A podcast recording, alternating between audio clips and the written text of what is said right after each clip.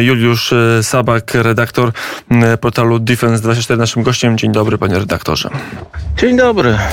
No i mamy jakieś informacje nowe. Nie udało się z migami, a jakoś systemy S-300 prześlizgnęły się uwadze mediów, dyplomatów. Trochę o tym mówiono, że może będą dostarczone, ale była względna cisza i zdaje się, dzięki tej ciszy systemy takie pojawiły się na Ukrainie. Co to są za systemy i co one potrafią?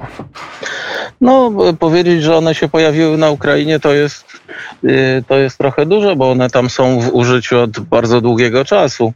Y, I myślę, że to był główny powód, dla którego y, te S-300 trafiły na Ukrainę. No to jest system przeciwlotniczy średniego zasięgu.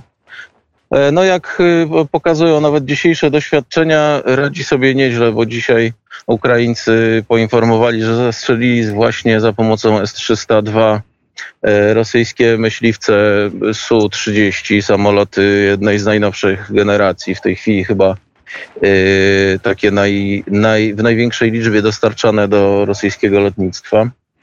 E, I no, myślę, że to był jeden z powodów, dla których właśnie te S-300 trafiają na Ukrainie, no, ale nie tylko, bo też był, była mowa o systemach OSA. To są systemy trochę mniejsze, samobieżne, bardzo samodzielne, bo każdy pojazd ma swój własny radar, ma swoje własne systemy wykrywania, więc świetnie się nadają do ochrony jakichś punktowych celów albo na przykład do ochrony jakichś kolumn wojskowych, więc no to jest taki sprzęt, który na pewno Ukraińcom pomoże zabezpieczyć się przed rosyjskim lotnictwem, no, które no, y, mimo tego, że minęły trzy tygodnie wojny i w zasadzie powinno dominować w powietrzu, nadal musi się trzymać przy ziemi, żeby przypadkiem właśnie w pole widzenia tych S-300 nie wlecieć. No właśnie to jest najciekawsze, bo mm, e, myśleliśmy na początku, że Rosja szybko się upora mm, i z lotnictwem, i z obroną przeciwlotniczo-ukraińską i będzie panować mm, e, nad ukraińskim niebem. Tak się nie stało. E, mamy sytuację, w której są nowe dostawy, ale też mówiono, że tego typu systemy są łatwe do zniszczenia, że mają własne stacje radarowe, że je łatwo namierzyć, łatwo zbombardować. Okazuje się, że to również nie jest takie proste. No tak jak, jak to na wojnie, no wszystko jest y, bardzo proste, dopóki y, nie zacznie się działanie.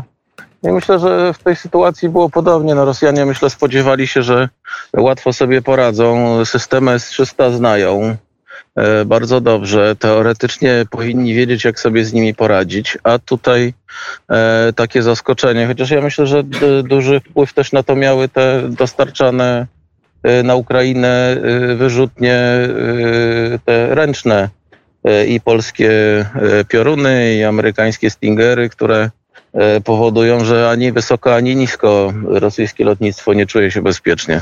Mm, i nie ma tej przewagi, chociaż dzisiaj pojawiły się informacje, że o ile dookoła Kijowa rzeczywiście trudno jest operować rosyjskim samolotom czy śmigłowcom, to na południu sytuacja wygląda inaczej. Tam tych lotów e, zdaje się ostatnio jest ponad 200, co by pokazywało, że e, tam przynajmniej lokalnie na części e, frontów Rosjanie to panowanie w powietrzu sobie od Ukraińców wywalczyli. No rzeczywiście, ale też e, no, trzeba spojrzeć na to, że na południu ta operacja rosyjska w ogóle bardzo dobrze się rozwija. E, I no myślę, że była zdecydowanie lepiej zaplanowana niż ta ofensywa na Kijów i w ogóle ten cały północny front. E, też no, na południu Rosjanie mają, że tak powiem, największe zdobycze.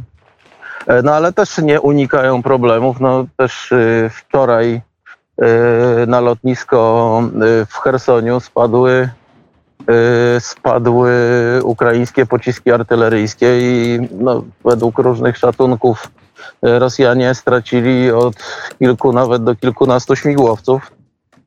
No, wydawałoby się w bezpiecznym mieście, które kontrolują, które jest zdobyte, w którym planują przeprowadzić referendum E, i stworzyć jakąś kolejną republikę na wzór Ługańskiej i Donieckiej. A tu taka niespodzianka nieprzyjemna.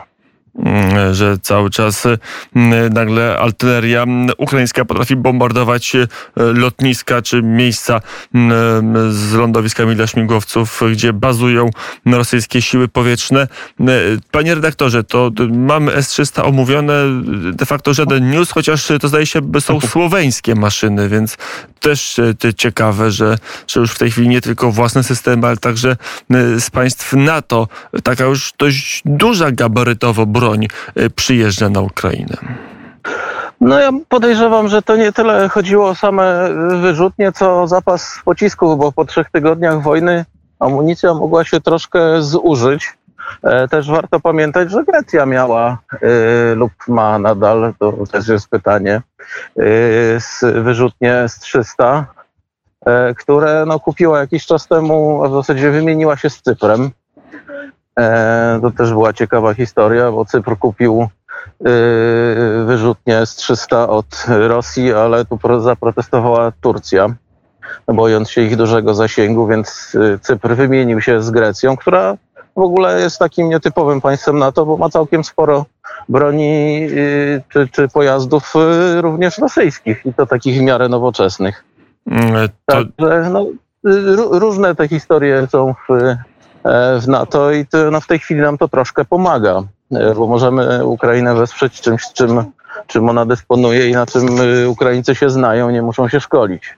Grecja dzisiaj też zadeklarowała, że kolejne e, uzbrojenie przekaże, także takie ręczne, jak karabiny mm, AK-47 też z Grecji pojadą na Ukrainę. To jest o tyle ciekawe, że Grecja nie zawsze była rozpatrywana jako e, kraj rusofobiczny, jakby użyć języka pana ministra Ławrowa, wręcz przeciwnie czasami. E, panie redaktorze, jeszcze jedna informacja, czyli dzisiejsza konferencja Joe Bidena i też o przekazaniu uzbrojenia mm, na Ukrainę nominalnej wartości 800 milionów e, dolarów, ale tam 800 systemów przeciwlotniczych, 7 e, tysięcy systemów przeciwpancernych, e, drony, co Amerykanie mogą dostarczyć w tym rzucie transportu na Ukrainie. Czego możemy się spodziewać?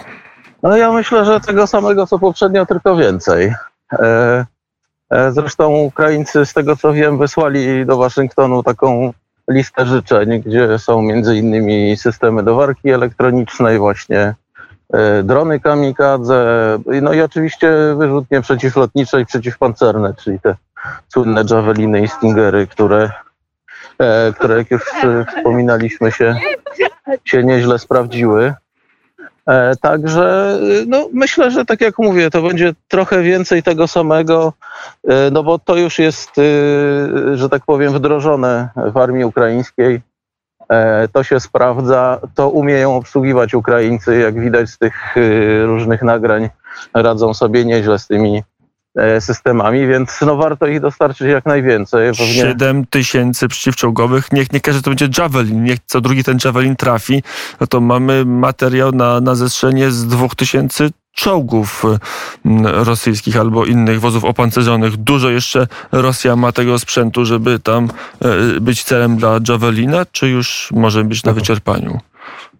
No, jeszcze myślę, że ma sporo, chociaż y, E, na pewno te straty są bolesne i Rosja będzie e, jeszcze długi czas odrabiała e, te, ten uszczerbek w uzbrojeniu, w amunicji, w generałach, bo zużyło jej się czterech generałów co najmniej i to wysokich szczebli dowódców, dowódcy dywizji, dowódcy nawet armii, już nie mówiąc o oficerach niższego szczebla i szeregowych żołnierzach, także myślę, że nie tylko, e, nie tylko sprzęt się Rosjanom e, może zacząć, no może nie tyle kończyć, co będą musieli sięgać po rezerwy, a to zawsze trwa, więc no myślę, że w najbliższym czasie możemy się spodziewać e, jakiejś no bardziej spolegliwej pozycji Rosji w negocjacjach, bo będzie potrzebowała złapać drugi oddech. Mm, to jeszcze na koniec proszę taką szybką ogólną ocenę te dostawy. Grecja, mm, S-300, mm, Ameryka.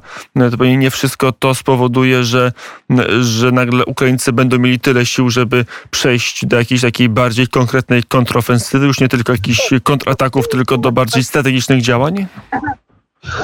E, No to w większym stopniu y, im to ułatwi. Natomiast y, no to jest pytanie, jakie jeszcze rezerwy mają Ukraińcy, bo o tym nie wiemy. To jest to, czy, czego Ukraina stara się nie ujawniać, e, jak te straty i, i to zmęczenie też ludzi wygląda po ich stronie. No, trzeba wziąć pod uwagę, że e, no, żołnierze od trzech tygodni są, są tak naprawdę w boju e, i no, nie ma ich gdzie wycofać, bo wszędzie mogą stać się celem rosyjskich ataków, więc no, mamy tutaj poważny problem. Mm, Powiedział Juliusz Sabak, mm, redaktor portalu Defense24. Redaktorze, dziękuję bardzo za rozmowę. Dziękuję bardzo, do usłyszenia.